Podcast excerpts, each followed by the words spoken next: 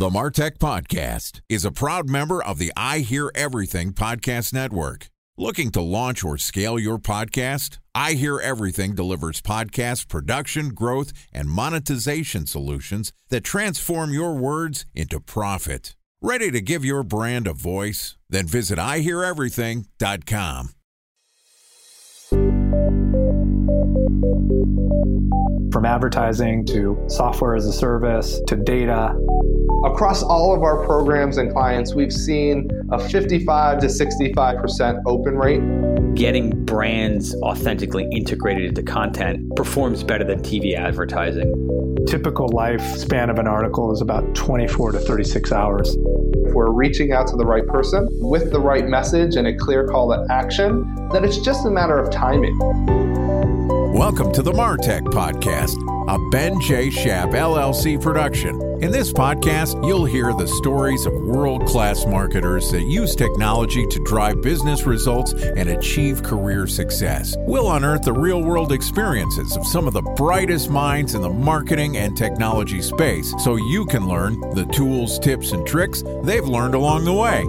Now, here's the host of the Martech Podcast, Benjamin Shapiro. Welcome to Career Day on the Martech Podcast.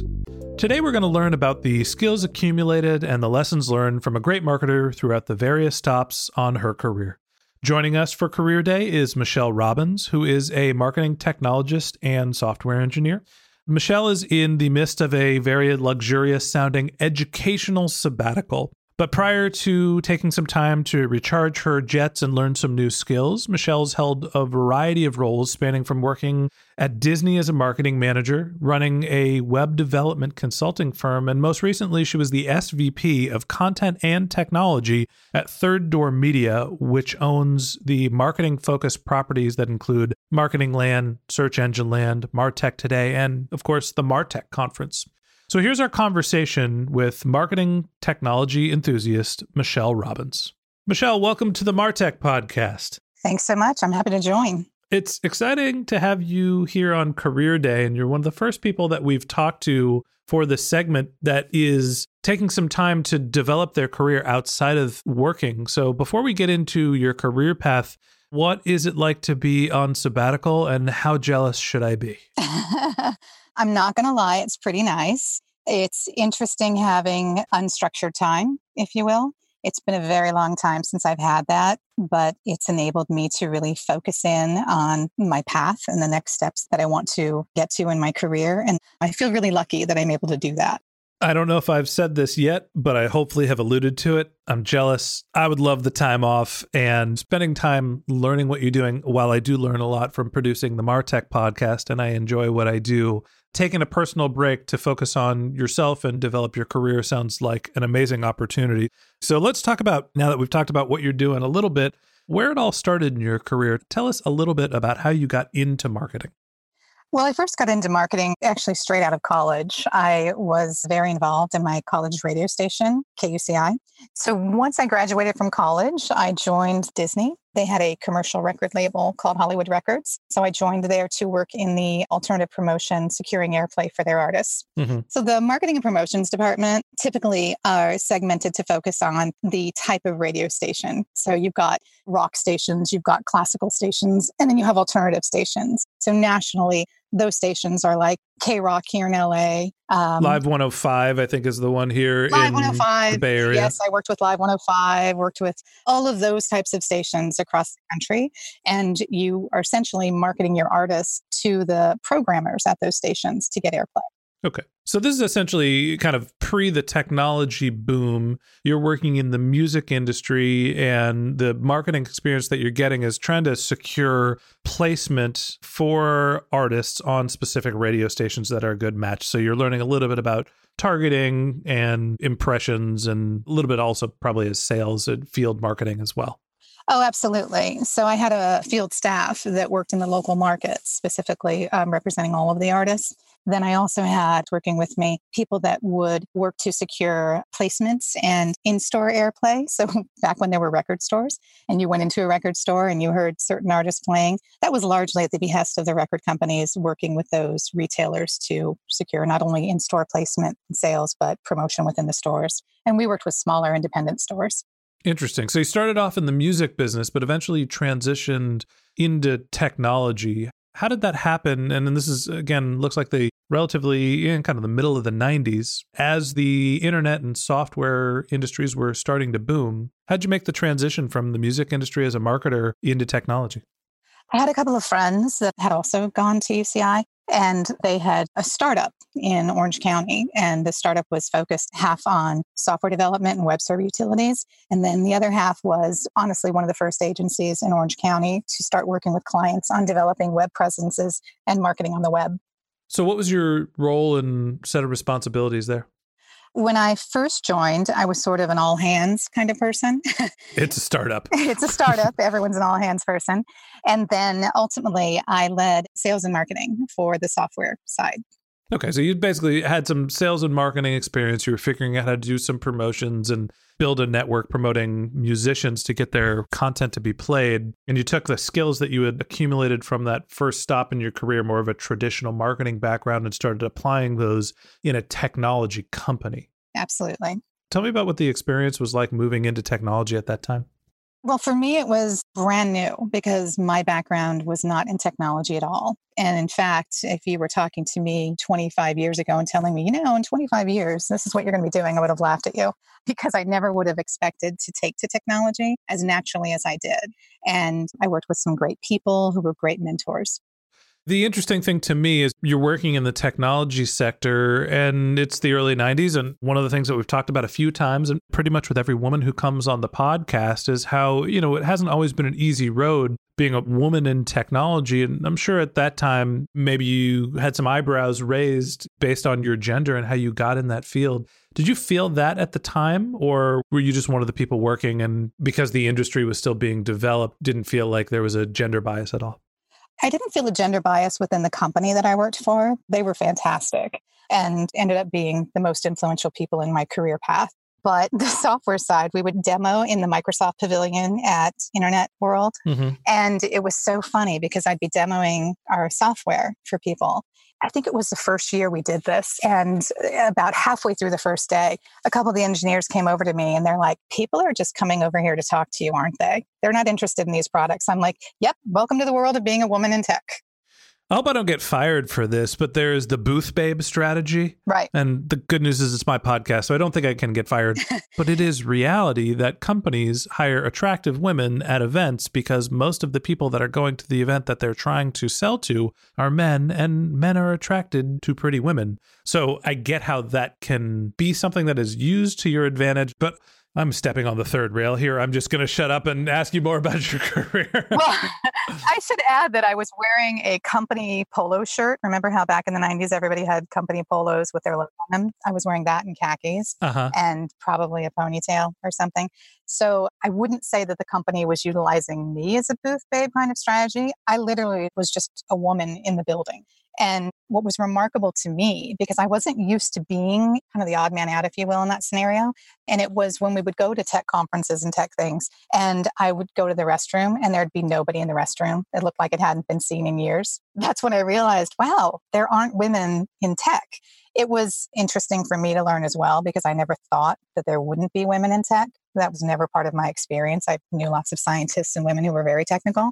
So it was a bit of a shock to me it was more pronounced actually when I left doing sales and marketing and started pursuing programming and engineering. That's when I started being literally treated like a zoo animal. Great transition to get us away from talking about the Booth Babe strategy. Thank you for your help. and tell me a little bit about how you made the transition from being a marketer working in a software company to actually doing the engineering. And obviously, I want to hear about why you felt like you were being treated like a zoo animal. so, I really believe you really have to understand and know your product to sell it and market it effectively. And that was very easy for me in music. But in technology, since it was entirely new to me, I didn't have a native understanding of these things. And I really wanted to understand how does the product work and why does it work this way? And how did you decide to add this feature or that feature and those kinds of things? So I asked the team, can you explain to me how this functionally works down to the very most basic level? Because I thought that would help me do a better job of selling it and marketing it. And they were fantastic and said, Yeah, great, let's do that. Set aside some time in the conference room, pick a topic, and we'll teach you. And that kind of got the ball rolling for me. And from there led to me going back to UCI to take courses. Okay, so you went back and got more education. You basically understood the basics of technology as it related to your role in sales and marketing, but then you went back to get some education to actually learn the coding component. Yeah, I went back and took a number of programming courses. At that time, primarily focused on Microsoft Tech because that's what the company did. Okay. It was continuing education. I just picked specific programming classes that I know I needed to learn. So you were doing double time. You were going to school and working in sales and marketing. Yes. And then at some point, you transitioned to running what's called Beta Girl web development. You did that for a fair amount of time. Well, I'll let you tell the story, but you end up going out on your own. What happened there? So the software company relocated to the Valley, up to San Francisco, and I was not going to relocate with them. It's not a bad place. it's not a bad place, but my home has always been LA. So they were relocating up north.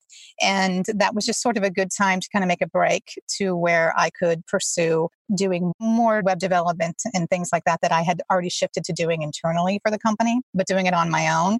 So I ended up continuing to work with the software side as well as the leader of the online side that was sold to another company in Orange County they were my first consulting clients and then developing out my consulting business from there which also then led to me getting into digital marketing and understanding digital marketing advertising search marketing seo things like that as well as developing web applications and shifting from microsoft technologies over to the lamp stack.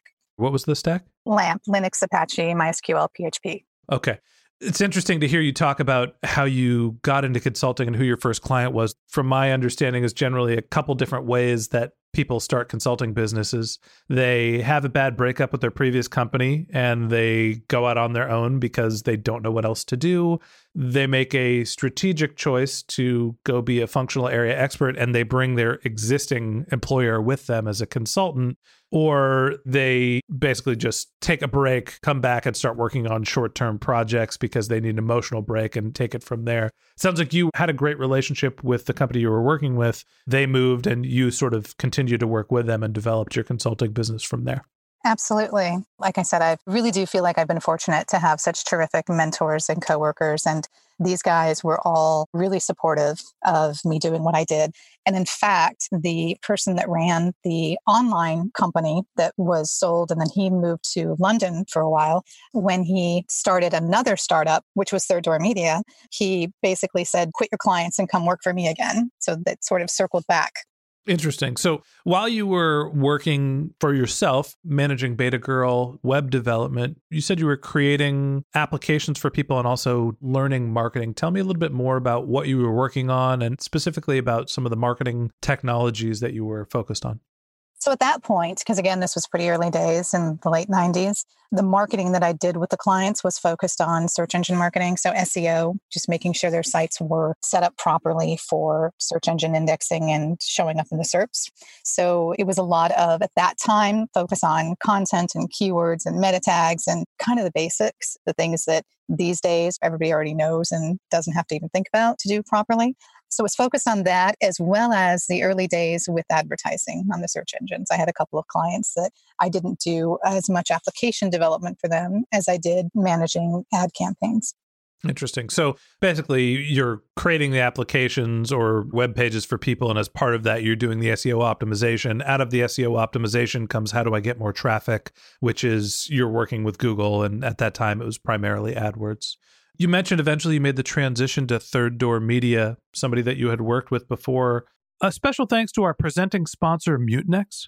Ready to take your team from I think to I know?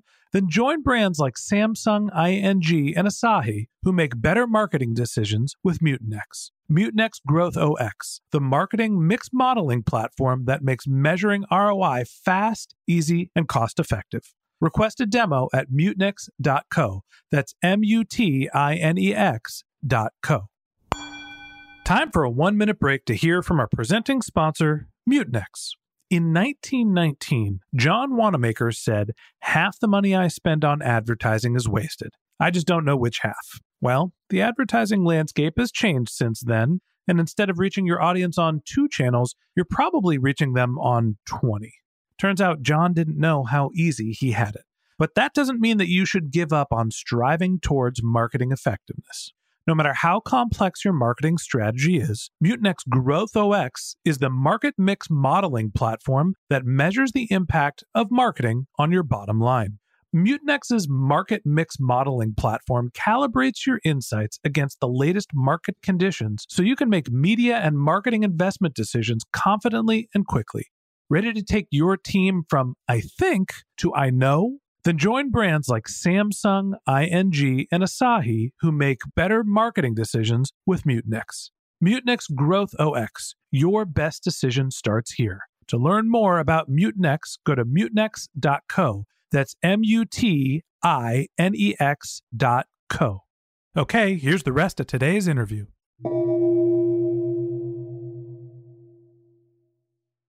Tell me about what you learned by being an independent consultant and what was the lesson you took away from that stop in your career? Honestly, the most important lesson or the lesson that continued to endure was things are always going to take longer than you think particularly when you're developing an application or building a web presence. And this is where being agile is really important. And this was obviously pre agile as a tenant that we all ascribe to now. Then it was just called being flexible. It was just called being flexible. I mean, the waterfall approach to development was still really the standard at that point. But the more you start working on projects, the more they evolve. Starting out with a, wholly complete finite project, I don't know if anyone's ever done that. I'd love to hear. So I learned that understanding things will change throughout the process and building in time for that so that you're not disappointing clients on timelines. When I initially would be working with clients, I knew exactly, oh, this is going to take this much time. We'll have this by this date. And it took a couple of cycles to learn that I needed to add significantly to that.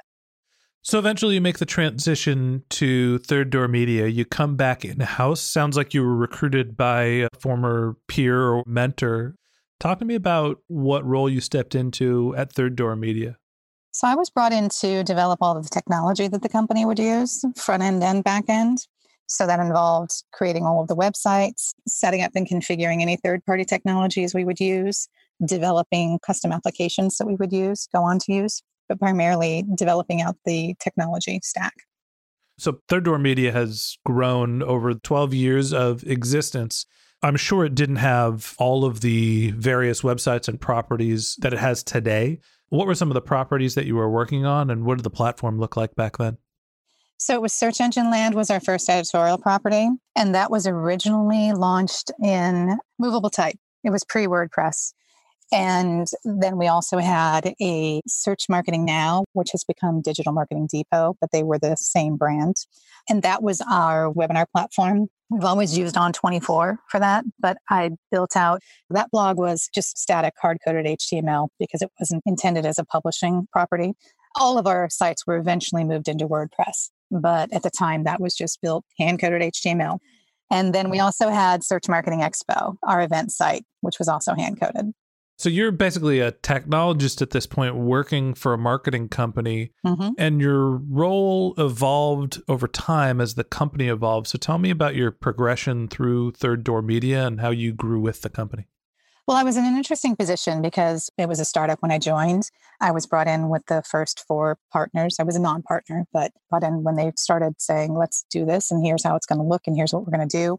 And since I had both marketing and technology experience, I always, and being in the role that I was in, I worked with all of the brands. So I always worked across the company. I always worked with, you know, with sales, with marketing, with the executive and editorial. In fact, worked on the editorial team with helping to develop content for the Search Marketing Expo events because I was so seated in the industry, basically. And my knowledge crossed technology and marketing. So I was brought in to assist on a lot of things. It was also always very easy for me to translate. So I could understand marketing language and I could help them understand technology language. Yeah, you spoke marketing from the early days because that was the initial part of your career. Exactly. So I've always seen that there tends to be some friction between marketing and technology departments. And I never understood that because it was never my experience. But I can see how, because working with people in technology is very different from working with people in marketing. And I think being able to speak each other's language and understand and communicate is really critical. And I think I took that for granted for a long time because it was my experience that there was no problem. I have a sneaking suspicion that I know the answer to this, but do you find that the communication gap between marketing and technology teams is growing or getting smaller? I'm going to have to say it depends. I think that marketers are getting a higher level of acumen with respect to technology, but I don't know that technologists are with respect to marketing. And I think that's what causes the gap.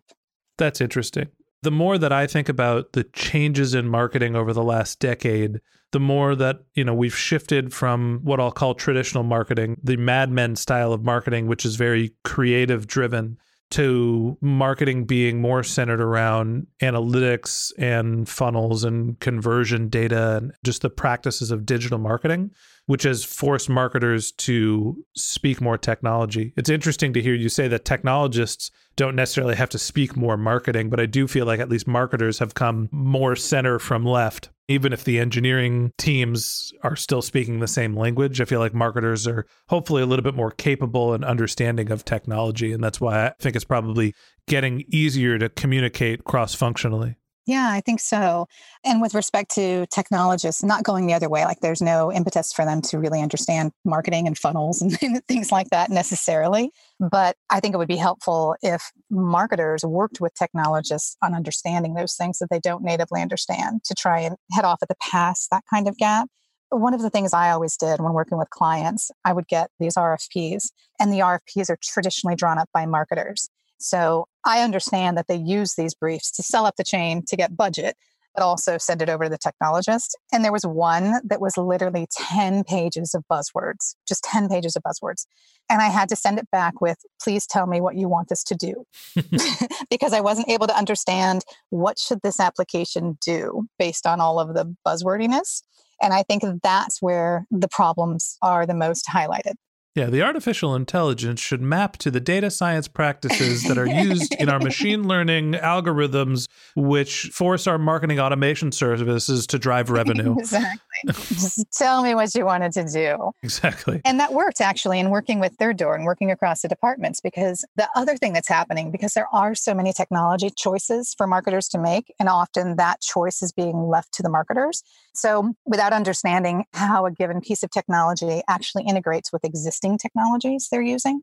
So I've always found when, you know, someone would come to me and say, "Hey, I saw this. Can we use it?" I would always send it back with, "What does this do that you can't already do? How do you need to use this?" You know, I would have a set of questions that I would ask them back before just saying, "Yes, we can implement this. Here you go and everything's great." Because I think that it's incumbent upon the technology department to then also educate and inform the marketers on how to really get the most out of any piece of technology they want. On the bright side, the change in dynamics for marketers needing to understand technology more and how there are so many choices and it's difficult to make the decisions with your technology stack, it's created a vacuum for talking heads to create podcasts discussing marketing and technology and how they overlap. So it's it's not all a loss if you ask me. Maybe I'm being a little self-centered with how I think about this, but tell me a little bit about eventually you changed from focusing on building the technology stack at Third Door Media, the marketing company, to actually being the SVP of content and marketing technology. So at some point, you started to grab a little bit more of the landscape for the company and actually got into more of a marketing role. What was that role like? So, the marketing technology role itself, honestly, it was just something that I'd always been doing. It just wasn't called that because I did work across all of the brands and help them on strategies in a lot of ways. But what happened was two years ago, one of the founders who ran content for the company announced that he was going to be resigning and retiring. So at that time, the company decided to restructure and reorg. And I was brought in to fulfill that role and continue overseeing the technology team as I always had. Okay, so tell me a little bit about the content piece that you picked up in the reshuffling. So, part of the reorg involved really focusing on aligning content across the organization and across the business units instead of keeping them separate and treating the editorial properties as distinct from what our marketing services team was doing and what our event marketing team was doing because our audience is one audience. So we just decided to align all of those goals across and take a really strategic look at our content opportunities and the ways that we can use our content across all of these business units. So I was brought in to effectively enact that strategy. I'm not sure I understand. I get that you are a multi property entity, right? There's multiple different websites or multiple different brands. Right. And you own the technology stack that's underlying. But when you pick up the content piece, are you saying that you're basically building content that applies across all of the different properties? Or what was the strategy there? Sure. And it was really more of a refocusing and integrating more tightly the different groups it wasn't something that we weren't already doing. Obviously, we have a significant amount of content and we're doing a significant amount of marketing with that content, but it was more strategic. So, for example, this was before people were really paying attention to GDPR. So, part of our content strategy then was I said, okay, we're going to need a GDPR guide so that people can really just understand and get their hands around the fundamentals of what this is and how it's going to impact marketers, especially in the States where people didn't necessarily understand. And then take that guide, and then that guide becomes a white paper, an ebook, another asset that the marketing services team can use to do lead gen for either our external clients as well as our own event marketing team. And then we could also do a webinar surrounding GDPR. In fact, I think that we did one. I think that might have been one we did with Scott Brinker. So it's basically leveraging our content across the different divisions and domains in a more strategic way than we had been before for audience acquisition growth. Interesting. So essentially, the strategy that you implemented was to expand the life cycle of the content that you were producing by repurposing it across multiple different mediums. You're writing blog posts or a guide, and then you're repurposing it to white papers and blah, blah, blah. Absolutely. And then also understanding the data and our audience and the types of content our audience, especially our targeted core audience, was interacting with taking those same learnings and insights and applying them to our programming at our events. So it really went across the spectrum. Okay, so basically adding a data lens across what the content that you're creating to make sure that you can repurpose it and make sure that you're promoting the most popular and engaging pieces of content. So eventually you step away from Third Door Media into your educational sabbatical. Talk to me about what's happening in your career now. Uh, where are you focused and what are you doing?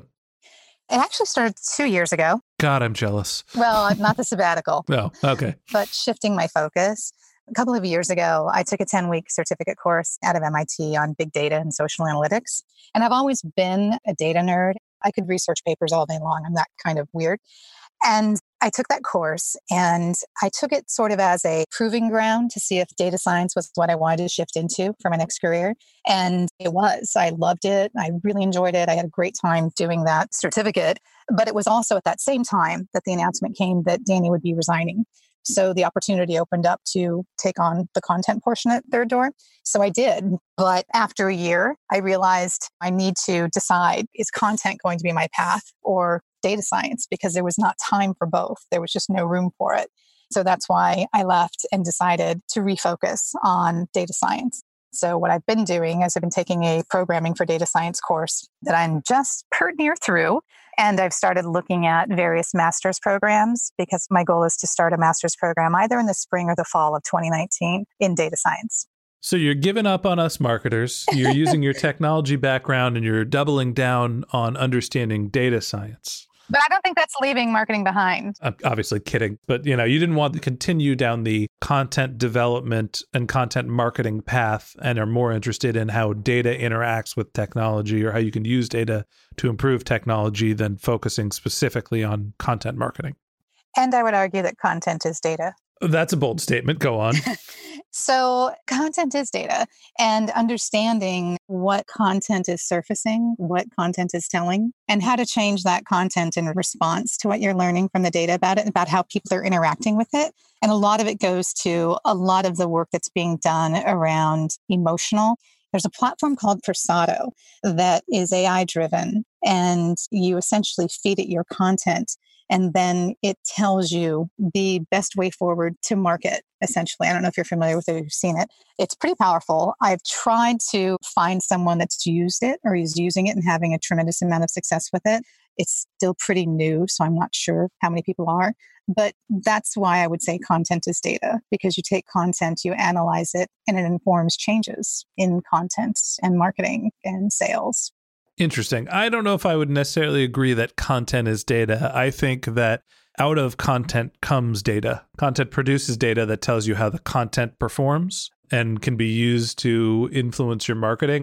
Saying that content is data makes me think that the underlying way people consume content is by thinking about ones and zeros and cells on a spreadsheet. And there is a difference between someone producing content for Instagram that creates data about their behaviors than that photo actually just being data. I don't know if I 100% agree, but I definitely think they are tightly wound together. I would argue that Google sees content as data. Yeah, I guess. I'm happy to agree to disagree. well, okay. You're probably right and I'm probably wrong, but let's go on to a little bit of a different topic. As you reflect back, you know, you've gone from working in the music industry early in your career as a marketer. You learned technology and were an independent consultant. And then you became an executive at Third Door Media, managing technology and content. And now you're transitioning into becoming a data science expert. And all along the while, you've been working your way up to be a female executive in marketing and technology. As you look back on your career, what advice do you have for the other people that are interested in following your career path, and specifically for the younger women who are potentially listening to this podcast? I would say seek out mentors. Don't be afraid to ask questions because it was my asking questions that led me on this path. If I hadn't spoken up and hadn't asked those first questions of how does this work, literally the first conference room meeting we had, they said, What's your topic? And I said, TCP IP. Explain that to me. It grew from there. But you have to be curious and you have to ask questions. And mentors could come from within the organization you're at, they could come from external organizations, but find people to help guide you along the path because I do think that's critical. It's one of the common themes for most of the women who have come on this podcast. And I've specifically tried to ask them what their experience is being a woman in marketing and technology because most of the time they have said, you know, it's really important for us to have mentorship. That's not something we necessarily get. And it's really important for us to have the support of other women in our industry. That's really a common theme that is coming up with me of the value of women being a template for other women. Absolutely. I think that there's something that any of the women that are listening to this podcast who are early on in their career there are great examples like Michelle that you can continue to grow in your career and that there are models and templates for you to follow, even if you have to search a little harder to find them than the average guy would. Yeah, and I absolutely think it's also incumbent upon women to bring other women up the ladder with you. Don't climb that ladder by yourself. So I'm very involved in mentoring other colleagues, people that I work with or have worked with, as well as young women. There's a nonprofit in LA that I work with that I specifically work with keeping them focused on paths and STEM because I really believe that you can't be what you can't see. So the more women that are in these kinds of roles and in these positions, I do think it's our responsibility to work with the younger women. Well, I appreciate the work that you're doing, serving as a good role model in marketing and technology. I appreciate you coming on the podcast and telling us how you've gone from a marketer to a technologist and on to a data science. So good luck in your ongoing education. Thank you so much for having me. This has been fun. It was great to have you on the show. And that wraps up this episode of the Martech podcast. Thanks to Michelle Robbins for joining us. If you'd like to learn more about Michelle, you can click on the link to her LinkedIn profile in our show notes, uh, or you can send her a tweet at Michelle Robbins, M I C H E L L E R O B B I N S. If you're a subscriber to the Martech podcast, thank you for being a member of our community. We always want to hear from you, so we created benjshap.com slash question, where you can ask any marketing questions and we'll answer them live on our show. Of course, you can also reach out via social media. My handle is Ben J. Shap, B E N J S H A P, on LinkedIn, on Twitter, pretty much everywhere on the internet. If you haven't subscribed yet and you want a weekly stream of marketing technology knowledge in your podcast feed, we've got some great episodes lined up for you. So hit the subscribe button in your podcast app, and we'll be back in your feed next week. And lastly, if you didn't have time to take notes of this podcast and you want to refer back to some of the things that Michelle said, we have all of our interview summaries on our website, which is martechpod.com. Okay, that's it for today. Thanks to Michelle for joining us. And until next time, my advice is to just focus on keeping your customers happy.